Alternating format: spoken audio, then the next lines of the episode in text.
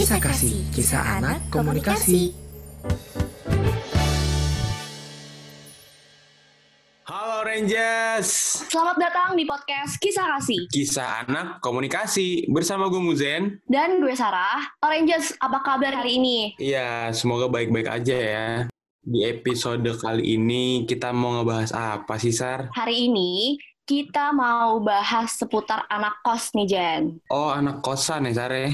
Hmm. Lu sendiri ngekos Sar? Gue sendiri kebetulan gak ngekos, Jen. Hmm. Gue tinggal di rumah. Soalnya rumah gue deket dari Binus kan. Jadinya ngapain ngekos gak sih? Kalau lo bener. sendiri gimana, Jen? Gue sendiri sih, gue ngekos dibilang ngekos mah enggak ya. Cuman gue sering nih yang namanya numpang. Orang temen gue nimbrung-nimbrung gitu Sar. Jadi Tapi sedikit banyak tahu ya? Iya sedikit banyak tahu sih misalnya dengan perihal kehidupan kosan paham sih. Lu sendiri temen lu nggak ada Sar?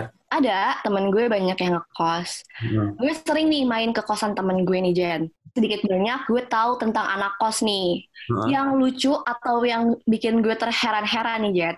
Heeh. Mereka tuh kayak punya ikatan batin satu sama lain. Kayak gimana tuh Sar? Jadi tuh setiap gue ke kosan temen gue nih, terus Hmm. dia ketemu uh, teman kosannya nih. Terus hal yang dia omongin itu mulai dari ngomongin listrik lah. Eh gimana token listrik? Hmm, Nanti malam lo mau makan apa? iya. Pokoknya tuh yang tahu omongan tuh ya udah anak kosan aja Jen walaupun gue ada di situ gue kagak ngerti gitu loh. Hmm, jadi emang ya udah cuman anak kosan aja yang paham gitu ya sama yang mengerti sama anak kosan lainnya ya Sar ya. Bener banget Jen. Ya emang sih anak kosan doang sih tapi ada juga nih Sar beberapa yang mungkin ting- dia kuliah terus tinggalnya tuh di apartemen ini beda kasta nih lo ada gak sih temen lo yang ya Burju ya. kuliah iya burju mungkin lo temen lo kuliah terus tinggalnya di apart ada gak Sar? Ada teman gue. Temen lo sendiri gimana Jen? temen gue ada sih ya gitu deh orang-orang tajir yang di apartemen tuh tapi Sar kita hari ini nggak berdua doang ya Sar ya ada siapa sih Sar Bener banget Jen. Hari ini kita kedatangan teman-teman kita. oh dari aktivis himkom ya Sar ya Iya, langsung aja kita kenalin ya kali ya Jen. boleh. Kepada Mika dan Syafa. Halo halo. Hai semuanya, Mika Syafa. Nama, nama gue Mika, gue dari aktivis Simkom 2019, juga dari Communication Department. oke Syafa? Halo, nama gue Safa dari Aktivis Himkom 2019, jurusan Communication Department. Mantap oke Syafa ada Syafa ada Mika nih Oranges gimana kabar Baik, baik. baik Bang. baik ya Ya, Walaupun lagi pandemi kayak gini nih, aduh. Keluar keluarga nih atau di rumah aja? di rumah aja, Di rumah aja ya. agak berat juga mau keluar. Iya nih, normal. Siapa gimana siapa di rumah aja? Ah, di- eh, kadang keluar sih kak, paling ke rumah nenek gitu doang. Yang penting-penting doang ya Syafa. Iya, Ya aman kuliah. aman. Aman, aman. Iya, bentar lagi uas nih guys. Iya, Iya. Tugasnya banyak ya kak. beban, beban.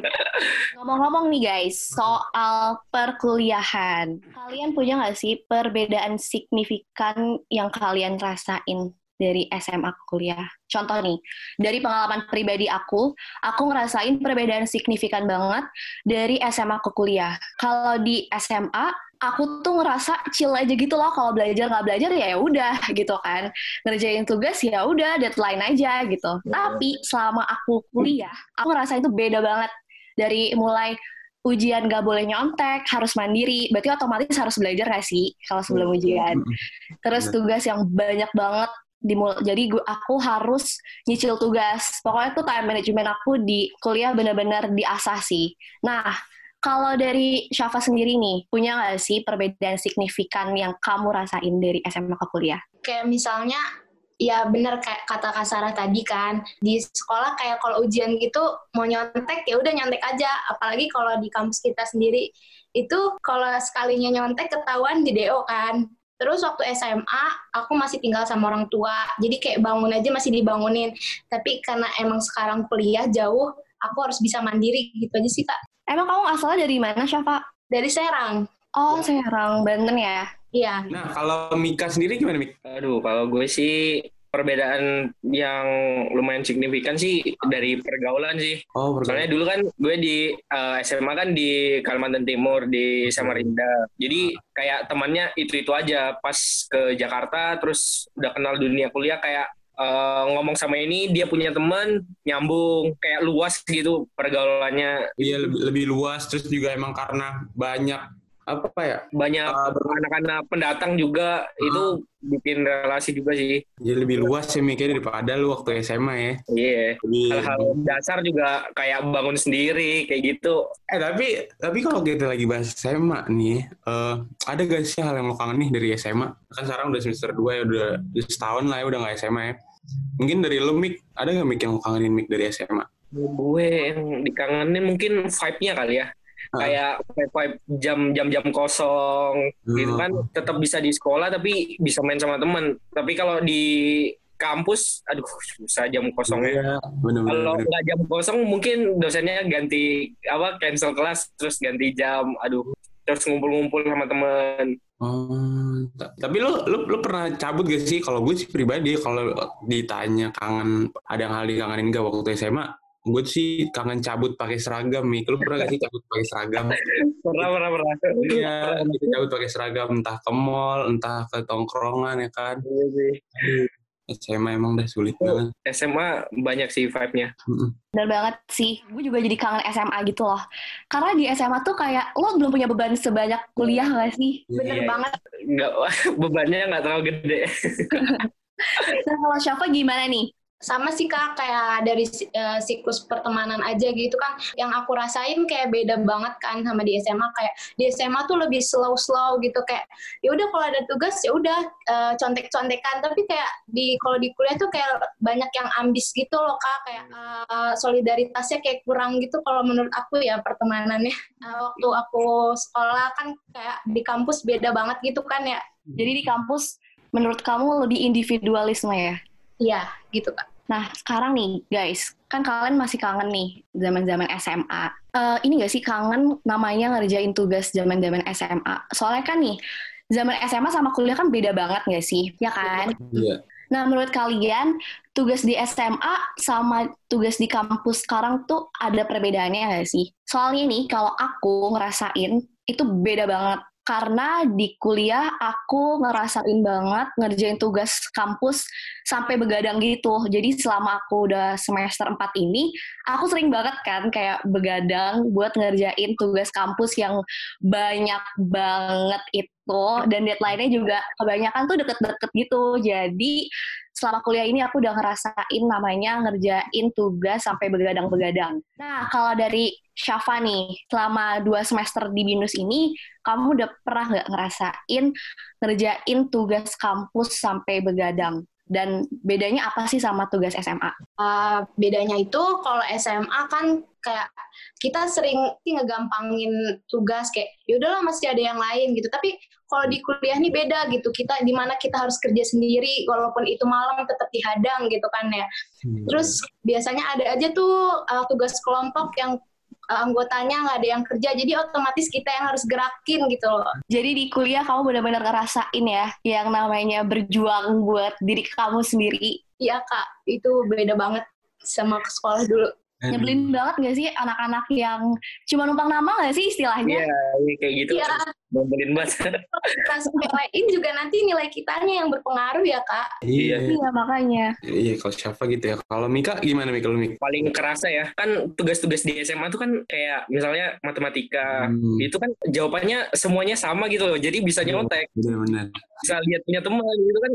Misalnya jela- yang jelasin, nah itu kan jawabannya bisa sama-sama. Hmm. Tapi kalau di kuliah ini apa soal-soalnya kan kayak menurut kalian, menurut Iya, pandangan opini. kalian, iya opini kita kan. Jadi kayak kalau sama itu kayak nggak nggak pas saya gitu. Iya, Kan iya. beda-beda jawaban tiap orang gitu sih. Jadi nggak mungkin bisa nyontek sih.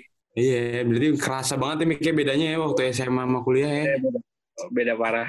Eh tapi kalau bahas-bahas kuliah pasti dong ada yang namanya kata terlambat atau waktu sekolah dulu. Kalian berdua pernah gak sih terlambat gitu? Terlambat datang ke sekolah atau ke kuliah kah? Mungkin siapa pernah kak lebih sering telat waktu pas di kampus atau di sekolah? di kampus karena kan biasanya aku tinggal sendiri otomatis ngandelin dari alarm kan alarm itu Oh. suka abain kak jadi ya udah suka telat kan kalau di waktu aku masih tinggal sama orang tua kalau belum bangun juga digeber-geber seru bangun gitu Iya iya iya. Eh, tapi btw siapa ngekos kan siapa ya? ngekos kak Oh tadi tinggal di Serang terus ngekos ya Sa- siapa ya? iya Jauh dong Jen kalau mundur mandir. Benar. Berarti berarti siapa berarti siapa ngatasinnya pakai alarm Syaf. Cuman itu juga nggak worth it banget ya kayak lu masih kebablasan. Karena kan emang emang beda juga ya kayak SMA udah tahu nih jamnya kayak gue sekolah jam 7 setengah tujuh ya gak sih. Kalau kuliah kan jadwalnya beda-beda. Ntar kayak Iya, dosen cancel. bener banget Kita- jadi nggak tahu kan kayak gue lupa nih ngelihat jadwal terus jadi bablas absen tinggal berapa ya kan. Tapi kadang kalau kita on time juga kadang-kadang dosennya suka ngeganti kelas gitu aja Kita udah siap nih udah rapi ya udah cakep udah ganteng terus pas datang iya loh dosennya nggak ada cancel. Cancel. Kalau Mika sendiri gimana Mik? Aku sih kayak anak rajin ya. Soalnya dari sekolah sampai kuliah juga nggak pernah telat sih. Belum mungkin belum ya. Mungkin masih semester awal jadi masih rajin-rajinnya mungkin ya. Tapi nggak tahu sih ke depannya. Oh Mika lu berarti anaknya disiplin banget Mika ya? Ya bisa dibilang. Kalimantan emang keren nih tatarannya. eh btw Mika lu ngekos di mana Mik? Eh, gue ngekos di Jalan Sandang. Oh Sandang, Sandang. oh iya Iya, di Sandang, 689 Ya, ya. 89. Dekat Binus. Berdua atau sendiri Mik? Kebetulan sih gue sama kakak. Tapi kakak kuliah juga atau gimana Mik? Oh, kakak udah udah kerja tapi. Eh tadi kalau siapa siapa ngekos di mana Syaf? di Jalan Rasuna Said kak Jalan Sunan Said. Itu tahu nama kosan nama kosannya apa? pokoknya itulah lumayan kak dari kampus gak jauh-jauh banget sih Sekarang gue mau kalian sebutin jawaban setelah gue kasih kalimat ini nih. Simak baik-baik ya Syafa dan Mika. Cuma anak kos yang suka ngerasain kangen vibe rumah Wow. Aduh. Mika, Mika. Cuma anak kos yang Lihat mie instan itu penyambung nyawa. itu nyetok ya di kosan ya. Wah, harus penyelamat sih. Tapi kalian berdua pernah ngerasain homesick gitu nggak sih? Kalau aku sih ya namanya anak rantau ya pasti sekali pernah kayak kangen masakan rumah gitu gitulah. Ngekos tuh menurut kalian gimana sih rasanya, Syaf, Mik? Soalnya jujur, aku kan emang bukan anak kosan ya, jadi aku nggak tahu gimana dunia dunia per anak kosan gitu. Nah, kalau misalkan dari Mika sendiri, gimana sih ngerasainnya? Ngekos sih asik ya. Soalnya kan kayak lepas dari orang tua jadi kayak apa bisa lebih bebas gitu mau nongkrong jam berapa juga hayu gitu kan. Tapi yang nggak enaknya kayak kita harus ngatur keuangan sendiri terus pintar-pintar ngatur keuangan terus pintar bagi waktu sendiri terus yang yang pasti kayak belajar jadi mandiri lah Terus perubahan apa yang akhirnya kamu bisa rasain setelah ngekos? setelah ngekos perubahannya Iya. perubahannya turun berat badan kan makan nggak teratur ya di kos jadi pas di kos turun berat badan sih sama bisa bangun pagi sendiri Kalau Mika gitu ya. Kalau siapa gimana siapa? Menurut lu gimana sih rasanya kos Syaf? Kalau aku kebalikan dari Mika, Mika kan katanya turun berat badan. Kalau aku malah naik berat badannya. Soalnya kan kayak apa-apa lebih gampang aja gitu, tiba-tiba datang gitu. Terus yang uh, aku rasain selama di kos tuh, aku bisa jadi lebih mandiri gitu kan. Kayak misalkan bisa masak, terus aku bisa Nyuci, Udah, nyuci sendiri. Ya nyuci, aku nyuci. Pokoknya Oh. jauh juga lebih mandiri lah daripada waktu masih tinggal sama orang tua. Wah keren sih. Berarti apa-apa serba sendiri siapa ya? Ya, ya kalau anak kos sih gitu uh, aku kalau di rumah itu kalau main sama temen dibatasin kalau main malam. Tapi kalau di kos tuh kayak ya udah bebas. Aku, Syafa, sini nih, nih, nih. Ayo gas. Woi, gas. Ya, ayo meluncur. Eh, tapi Syaf, sering suka kangen gak sih Syaf sama orang rumah Syaf? Kangen lah kak pastinya. Pasti ya kayak sedih banget nih gue yang biasanya kan ngumpul sama keluarga ya makan sama keluarga. Ya. kan dari kecil udah ngumpul sama keluarga atau tahu lepas sendiri gitu kan. Jadi pasti ada lah. Kayak biasanya kan di rumah kayak ada keluar ada makanan. Mama makan gitu ya, ada. Kalau sekarang ya ada aja masukannya udah. Iya. Kalau dulu sampai pas di di rumah ya kayak aduh kapan sih mamaku nggak masak ini? Pengen makan di luar. Sekarang makan di luar mulu kangen masakan rumah aduh gimana Salah nih kita. Syafa sama Mika, gimana sih cara komunikasi kalian sama orang rumah walaupun sekarang lagi ngekos? Ada hambatannya nggak? Atau gimana tuh? Kalau aku sih ya sebenarnya eh, mamaku nih tipe orang tua yang care gitu ya, kayak suka nanya kabar, suka video call gitu sih. Kalau mamaku nggak care mungkin, aduh bisa lepas aku nih. Jadi mamaku sering komunikasi itu ya beruntungnya sih, jadi sering komunikasi sama orang rumah gitu. Aku juga sama sih kak, kayak apa-apa di video call. Kadang lagi kelas pun suka di video call gitu, kayak di telepon kabarnya lagi apa Eh, gitu. ya khawatir ya Syaf ya. Tapi kalau kalau malam-malam pernah nggak di video call misalnya kayak jam 12 nih padahal Syafa lagi main ke mana, Mika juga lagi main ke mana, pernah nggak di video call? Enggak, enggak, enggak. Aman ya, aman itu ya. Aman, aman, aman. Jadi sampai sejauh ini komunikasi masih pada aman ya sama orang tua? Aman, Aman sih, dong. Walaupun kita jauh kita tetap lah ya namanya orang tua mah. Harus kontak lah. Betul. Dan aduh bahas kosan nih gimana ya? Pasti eh, kehidupan perut tuh kayak nggak stabil gak sih? Kayak nggak nggak seperti di rumah ya kan? Lagi Mika nih yang katanya Mika berat badannya turun. Tapi kehidupan perut kalian di kosan gimana sih? Syafa? Ah, jadi apa aja yang aku mau tuh kayak dibeli gitu kak, kayak ya udah walaupun itu sehat gak sehat, yang penting perut keisi gitu loh. Jadi kayak nggak peduliin itu sehat atau enggak, baik atau enggak. Jadi udah makan kalap aja Syafa. Ya. Pantesan berat badannya naik ya, Jen? Iya. Tapi kalau bahas Syaf, kalau bahas eh, akhir bulan tuh gimana tuh Syaf menurut lo? Lu makannya apa tuh Syaf? Kan katanya lu apa tetap ya stabil kok kak gue. Ini nggak ada kata akhir bulan buat gue mah. Asik. Asik. paling eh, masak bahan yang ada di kosan kayak misalkan kalau mas- masih ada nasi masak nasi pakai mie kadang pakai telur doang gitu kalau lagi krisis sih kak Tapi Syafa lu eh, ngekos sendiri atau sama siapa? sendiri kak Sendiri. Bener mandiri banget Syafa ya? Nah kalau Mika gimana, Mik? Kalau gue sih urusan perut pokoknya hamba traktiran. Kalau ada traktiran, aduh terima kasih sekali. Terus kalau bicara akhir bulan, kayaknya gue banget deh. Terus kayak gue pernah waktu itu masa-masa kritis banget. Jadi pas itu eh, pas mau ke semester 2, itu kan ada liburan Natal ya, Desember, sampai tanggal 14-an kalau nggak salah di Binus. Jadi gue tuh pulang ke Surabaya. Terus kayak di Surabaya hedon gitu, kayak beli makan, beli makan, beli makan gitu kan. Terus sampai Jakarta kayak aku lihat di ATM, "Hah, tinggal 30 ribu. Ya ampun. Jadi kan soalnya di ATM nggak bisa diambil ya 30 ribu. Jadi minta ke kakakku, kak minta 30 ribu dong, nanti ku transfer. Terus dia bilang, kayak buat apa 30 ribu? Oh, buat beli ada barang ke temen. Padahal buat makan, jadi 30 ribu beliin mie instan semua, buat makan. Ya ampun. Sampai akhirnya udah mentok banget kayak, terus aku bilang ke aku, kak, aku udah gak ada duit.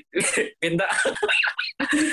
Sumpah ya, berarti kehidupan anak kos tuh sampai kayak gitu ya. Ngerasain krisis-krisis uang, makan mie instan terus. Iya, ya. Tapi nih, Syaf dan Mik, kalian kenal gak sih sama teman-teman samping kamar kalian gitu? Suka ngobrol gak sih atau nggak saling kenal? Aku sih kenal sih samping-samping soalnya eh, di kos aku samping samping itu eh, penjaga kosnya. Jadi Hmm. kayak yang laundry. Jadi kenal baik kadang suka dimasakin gitu kan kayak ini masak ini nyoba-nyoba gitu. Jadi sering apa ngobrol juga sering kok. Jadi hemat juga gak sih itu dikasih makan? iya, iya. Itu makanya kayak hamba traktiran gitu kayak ada makanan pokoknya ayo Nah, kalau Syafa sendiri gimana Syafa? Kenal gak Syafa sama teman-teman samping tetangga? kenal sih kak tapi kalau masalah kayak uh, ngobrol gitu. Karena kalau yang sebelah aku kan teman sekelas juga itu kayak sering. Tapi dia kayak udah pindah kosan gitu. Di aku kenal sama yang depan samping. Karena itu dulunya kakak kelas aku di SMA kalau kayak ngumpul pernah sesekali dua kali. Tapi nggak yang sering sama kayak Mika kalau dikasih dikasih makanan segala macam nggak kayak lebih individualis juga kalau di kosan aku. Tapi itu kakak kelas yang waktu di SMA berarti udah saling kenal dari SMA gitu siapa ya? ya udah kak. Hmm. Eh tapi kalau bahas ini nih kosan eh, ada security gak sih, Saf? ada. Tapi lu lu CS-an banget gitu sama security-nya. agak akrab sih kak. Soalnya dia asik juga sih penjaganya. Seru ya, kebanyakan tuh kalau yang penjaga kosan tuh emang seru-seru ya, Saf ya? tapi kadang dia tuh kadang nyebelin gitu loh kak. Kalau misalkan aku pulang malam terus dia tuh kayak nyewotin kan tolong dong bukain gerbangnya terus dia apa sih ganggu tidur aja kata banget. Pusing banget, Saf. Iya. Ambit aja itu mah. Ngeri amat. Kalau Mika gimana Mika lo? Kalau gue security sih akrab sih. Namanya sama-sama cowok ya. Kadang nongkrong di bawah sama dia gitu. Apalagi sama penjaga kosnya yang di sebelah kamar. Wah, malah lebih akrab sampai dimasak-masakin. Mik, tapi lu di 68 atau 69 Mik Sandang? Eh, di 68 ya, 68. Oh, 68. Aduh, anak kosan, anak kosan. Anak kosan nih memang, aduh. Ah, tapi ya kalau bahas kosan nih, nih ini agak gimana nih pembahasan ini. Hal tergokil apa nih yang pernah lo lakuin di kosan? Kalau gue pribadi, gue di kosan teman gue itu walaupun gue nggak kos, ya gue di kosan teman gue. Jadi teman gue dagang. Ini gokil banget sih teman gue dagang di kosan. Jadi di di kamar itu dijadiin dapur buat jualan burger. Gue tahu kan asapnya ke mana-mana ya kan. Itu di sandang juga Mik, sandang 69 tapi Oh, 69. Oh, Iya, temen gua dia padahal di bawah ada kantin ya. Iya, padahal bawa ada kantin kan dia dagang burger dong. Aduh, kalau kalau ada gak Mik hal tergokil Mik? Apa ya? Juga kalau di kos mungkin pas pertama-pertama ngekos kali ya. Gue tuh dulu yang masuk kos itu kakak gue dulu. Jadi Oke. Jadi agak kriminal nih. kayak ke gue dulu, terus gue masuk tapi belum bayar dua orang. Jadi kayak lama gitu baru karena yang punya kos sering datang kan, kan Hmm. kamar gue di rooftop. Jadi yang punya kos itu sering nongkrong di di rooftop. Jadi kayak ngeliat gue, terus gue bilang mama gue kayak, ma ini nggak bisa kalau ilegal terus. Jadi kayaknya harus bayar. Soalnya, aduh lama-lama pasti ketahuan. Jadi ya akhirnya bayar sekarang. Oh, nggak enak juga ya kalau sebelah gitu Mik ya. Heeh. Kalau Syafa sendiri gimana? Pernah ngerasain gak sih? Atau hal yang pernah kamu lakuin tergokil, terbandel di kosan? lebihnya lebih ke arah ke kocak sih kak. Jadi uh, kamar mandi aku kan uh, shower ya. Apa sih selang showernya itu kayaknya nggak tahu emang udah jelek atau gimana. Terus pas lagi mandi buru-buru mau kelas dan selangnya itu apa sih? Bocor. Jadi kayak nggak bisa gitu. Jadi mau nggak mau aku pakai dari keran. Jadi aku uh, jongkok terus dari keran di sini dan terus pernah kan klosetnya duduk nah Mhm. kloset duduknya tuh kan ada dua lapis ya bisa ditutup gitu. Nah yang si lapisannya itu nggak tahu emang akunya uh, kebelet atau gimana. Itu tuh kayak apa sih pecah, pokoknya pecah aja. barbar sekali ya. Ngeri Oh, pakainya gimana? Nggak tahu pas duduk kok pecah ya gitu kayak sendiri. Terus langsung lapor ke ini, ke orang kosan berarti. Ah langsung. Lebih ke kocak sih ya, Jen. Iya. Ada deh Safa. Tapi Mik, sandang itu termasuk kosan kategori yang bersih apa jorok Mik menurut lo Mik? Kalau menurut gue sih bersih ya. Soalnya dia kosannya lumayan gede sih. Oh, kalau kamar lo sendiri gimana? Wah, bersih dong. Rajin banget. Bersihin kos. Ada Kalau ngepel, nyapu gitu atau ya, nyapu. Nyapu sih. Kalau ngepel agak jarang sih. Nyapu seringnya nyapu. Soalnya kayak debu-debu itu nggak tahu dari mana. Padahal kos gue rasanya ditutup terus deh. Tapi kotor ya, jalan pasir semua kaki. Ya sapu. Aduh. Tapi jarang-jarang tahu Jen, anak cowok yang kosannya sering dibersihin, ya nggak sih? Iya, betul betul. Kadang kan kalau cowok tuh males, mager kayak Ya. nanti dulu lah, nanti dulu dulu nanti aja dah. Kira udah berantakan dah tuh semua. Tapi kalian berdua pernah ngalamin hal aneh gak sih selama di kosan? Soalnya nih pengalaman teman aku, dia ngekos di Jalan U. Jadi kamarnya itu pernah di suatu malam, itu tuh ada yang gedor-gedor gitu. Nah, aku bilang dong, ya lah, positif thinking aja kali itu kamar sebelah yang gedor-gedor. Nah, tapi katanya nih, itu kejadiannya tuh hampir setiap malam. Akhirnya dia pindah kamar. Kalau kalian sendiri nih, Syafa mungkin, pernah ngalamin gak sih hal-hal aneh?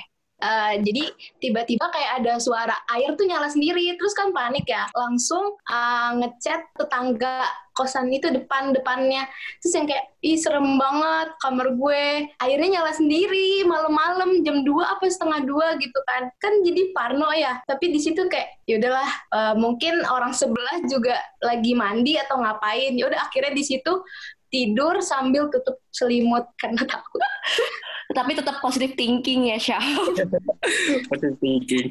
Nah, kalau kalau kalau lu Mik ada gak Mik pengalaman pengalaman aneh? Aneh sih, dibilang aneh juga enggak juga sih. Tapi pas kalau di kos gue, emang tahu nggak sih kayak kan di tiap kamar ada kipas angin yang baling-baling gede yang di tengah. Iya. Nah, kipas gue itu bunyinya kalau malam doang. Oh. Bunyinya kayak kuntilanak gitu kayak Ih! gitu. Terus pertama-pertama kan gue denger sama kakak gue terus kayak ah, eh apa itu? Oh. kayak cari terus periksa egg house oh nggak apa-apa. Periksa eh, AC nggak apa-apa. Terus pas dimatiin tuh bunyinya hilang. Tapi anehnya itu pas malam doang. Kan ih serem ya. Tapi sekarang biasa gitu sih. Wah horor juga kipasnya ya berarti ya ya? iya. Kan malah takut kayak sekrupnya sekrupnya los gitu loh. Jadi takut jatuh kan. Iya. serem juga Orang kalau nggak tahu kipas itu kan lari itu ya denger kipas. kalian berdua nyaman gak sih sama kosan kalian? Eh, Mika, lu nyaman gak Mik di sandang?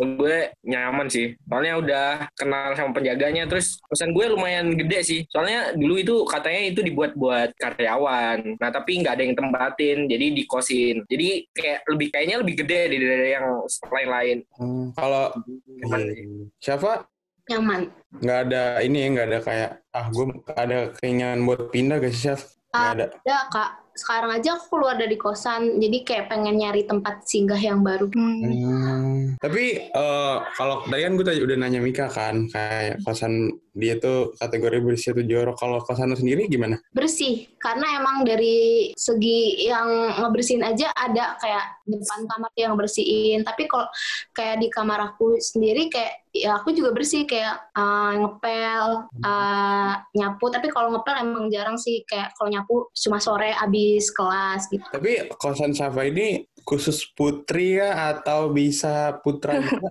uh, cewek cowok tapi beda lantai gitu loh. Kalau cowok di berapa cewek di berapa gitu. Berarti ah ya kan kan kalau sandang kan beda Mik ya.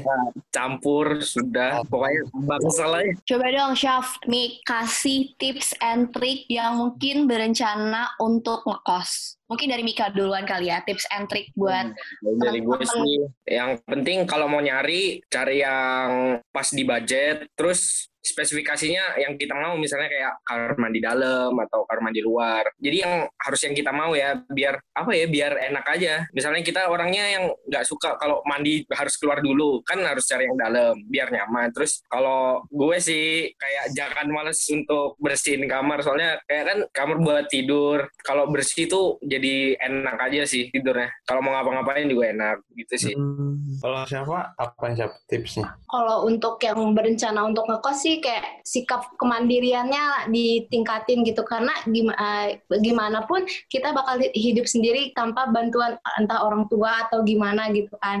Terus kalau sama sih kayak Mika kalau nyari kos tuh yang sesuai budget, fasilitas. Udah sih Kak gitu aja. Oke, itu dia tips and trick buat para Oranges dari Mika dan Syafa mengenai kosan nih. Betul banget tuh Oranges dengerin tuh kata Mika sama siapa tuh. Mereka anak kosan sejati. oh iya iya terus tambahan lagi kalau bisa kenal sama penjaga kosnya atau security kosnya lah soalnya kalau kenal Hmm. tuh enak lah keluar masuk atau nyelundupin teman gitu enak Eh. Hidupin teman itu bagaimana tuh maksudnya Mik? Teman apa Ya teman? kan biasanya ada teman teman Waduh, temen dong. Oke oke. Rada ambigu ya, Jen? Mm-mm, Iya. ada Ngedupin teman. Beneran temen loh ini. Oke iya Mik, iya Mik, gue percaya Mik. Ah, Sarah, Mika, dan siapa nggak kerasa nih kita udah ngobrol, hahihi. Tadi kita udah ngomongin banyak hal banget. Kita udah ngomongin dari SMA, masa-masa SMA. Terus udah ngomongin juga lo pernah telat atau enggak. Terus ngomongin juga perihal kosan yang Mika berat badannya turun karena makannya yang nggak stabil. Dan Syafa malah agak bertambah berat badannya karena nyemil mulu dan makan mulu. Syafa, halo. Gak apa-apa, yang penting bahagia Syafa ya. Iya, Maka. Semua yang podcast yang kita omongin hari ini. Buat Syafa dan Mika, pesan dari kalian dong. Buat para Oranges nih, buat para pendengar podcast. Terkait situasi atau lagi pandemi ini nih. Mika boleh? Oke, kalau dari pandemi ini sih eh, kan pemerintah udah keluarin new normal itu, tapi kalau gue pribadi sih kayak eh, mendingan jangan dulu. Tapi kalau yang ha- memang harus keluar ya ya udah nggak apa-apa. Tapi kalau misalnya yang kita kita kita yang bisa ngerjain pekerjaannya di rumah ya paling nggak di di rumah dulu. Soalnya kan eh, ini kayak kita berdamai sama situasi kan. Sebenarnya kan virus ini masih ada, masih terus berkembang di Indonesia. Tapi eh, ya sebisa mungkin kita eh, jaga jarak sama teman-teman dulu. Ya nongkrongnya nanti nanti dulu. Oh. Tunggu situasi yang lebih kondusif lah, gitu sih. Betul. Nah, kalau siapa? uh, apa pun kondisi yang saat ini kita lakukan uh, dari pemerintah sendiri kan udah apa sih udah ngasih anjuran itu kita lakuin dengan baik walaupun kita keluar dengan seperlunya juga tetap ngikutin peraturan kayak misalkan pakai masker jaga jarak gitu kak terus ya, jaga kesehatan aja sih kayak kalau keluar rumah tuh yang bener-bener seperlunya kalau nggak perlu ya udah diem aja di rumah gitu Oke tuh, para Rinjas. Pesan dari Syafa udah di rumah aja. Kata Mika juga taat, taat pada pemerintah. Pokoknya thank you banget Syafa. Thank you banget udah thank waktunya. Luar biasa sekali kalian. Keren banget udah sharing-sharing mengenai perihal anak kosan kayak gimana ya kan. Terima kasih ya sekali lagi buat Syafa dan Mika. Terima kasih juga. Halo, kak Oh iya Oranges, jangan lupa Himkom juga punya sosial media nih. Ada apa aja sih, Sat? Yang pertama ada Instagram dan Twitter. Langsung aja di follow di @himkombinus. H I double M C O M binus. Selain itu, Himkom juga punya YouTube dan Facebook nih Jen. Namanya apa sih? Himkom Binus, H-I double M C O double M. Selain itu, Himkom juga punya line official nih Oranges. Langsung aja kalian add di add 913 BYKZJ. Pokoknya jangan lupa follow semua sosial media Himkom ya. Iya, bener banget Oranges. Jangan lupa ya untuk follow semua social media Himkom. Harus follow. Jangan lupa buat kalian yang mau ngasih saran atau ngasih kritik atau mau ngasih tema atau kita mau ngebahas apa, itu bisa banget langsung di DM aja ke Instagramnya Himkom di @himkombinus. Kalau kalian belum follow, kalian juga bisa follow Instagramnya Himkombinus ya, Oranges. Oke, gue Mujen pamit undur diri. Dan gue Sarah. Sampai bertemu di episode kisah kasih selanjutnya. Ingat setiap hari apa, Jen? Setiap hari Jumat jam 5 sore. Dadah. Dah. Dah.